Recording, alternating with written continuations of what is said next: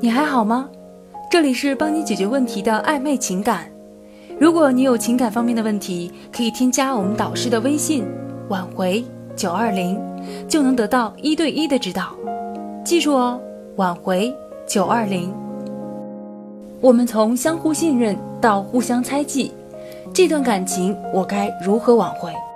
两个人从不认识到认识，从陌生人到成为恋人，是一件很奇妙的事。陌生人的时候，你们有着各自的成长经历和心路历程，彼此留有一丝神秘感。正是这种神秘的感觉，让两个人越走越近，然后你们成为恋人，相处在一起，住在一起。你知道他微信里有几个好友，他也放心你深夜出门和朋友们吃饭聚会。那个时候的你们亲密的连心都是贴在一起的，互相信任，更别提谁说对方出轨了，另一方肯定会觉得这是天大的笑话。可是渐渐的，你发现当初在一起时那种童话般的美好开始消退了，慢慢变得有些不尽实然了。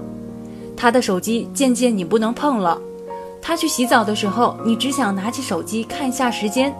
他出来看到都会莫名生气，平日好久不见的三五好友邀你下班后去聚餐吃宵夜，你深夜未归，他会冲你发脾气，说你不爱着家，夜不归宿，你们的信任开始渐渐崩盘了，这段感情不再是以前的信任美好了，从以前你们心贴心互相信任，到现在互相猜疑，你开始质问到底是什么变了。是他出轨了吗？还是你们其实彼此已经不爱对方了呢？其实都不是的。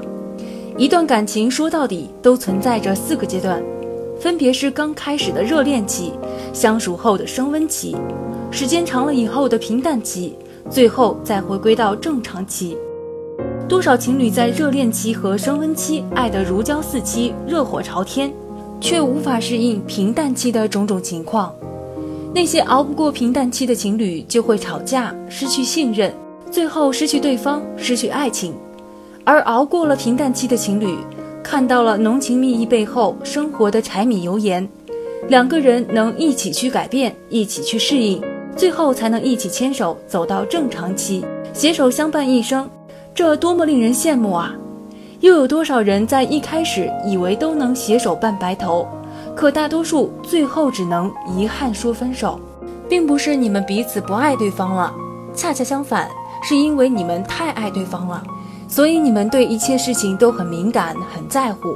可是同时，当生活褪去激情的外衣，开始有各种烦心繁琐的事的时候，是两个人都没能好好的适应，没能好好的沟通，因此才会觉得在互相猜忌。说到底，不过是一种求关怀罢了。生活中不只是有爱情的，还有亲情、有友情、有工作。当工作忙起来，自然会有用各种社交软件频繁的时候，而时间却是固定的。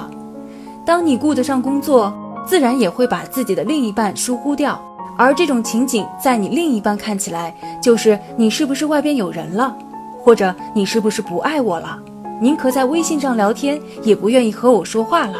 其实只是你的另一半在和你说：“亲爱的，就算你工作忙，也不要不理我嘛，就这么简单而已。”也许你会问：“那我到底该怎么办呢？”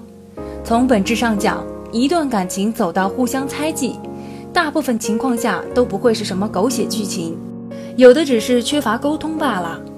只要把时间合理分配好，工作的时候好好工作，回家的时候好好陪陪身边的爱人。就算不需要事实报备，也一定要让对方放心。当沟通之事解决了，对方安全感提升了，自然也就不会学着琼瑶的片段来猜忌你、怀疑你了。毕竟生活不易，谁没有事儿，谁不忙呢？而当互相猜忌已经严重到没办法好好沟通时，不妨让双方都先冷静下来，从日常一点一滴做起，重新构建起安全感和信任感。在细小的事情和变化中重新找回当初的温暖吧。相爱容易相处难，且行且珍惜。点击上方关注就能收听更多恋爱和挽回的技巧。如果你有情感方面的问题，可以添加导师的微信“挽回九二零”。